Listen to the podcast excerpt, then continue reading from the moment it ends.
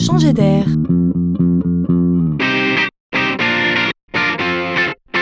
C'est la chronique de Laurent Collen.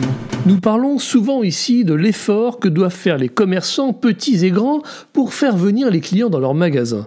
Eh bien, une nouvelle pratique que je trouve assez intéressante se déploie de plus en plus.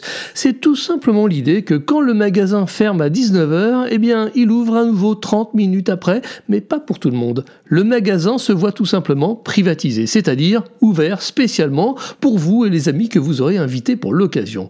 On connaît déjà ça pour les restaurants et les bars parfois, mais pas encore pour les magasins. Les commerçants n'ont de cesse d'imaginer de nouvelles expériences clients joyeuses pour faire découvrir leurs offres, leurs collections ou leur adresse tout simplement à des publics de plus en plus nombreux. Eh bien, ce type d'initiative les y aide.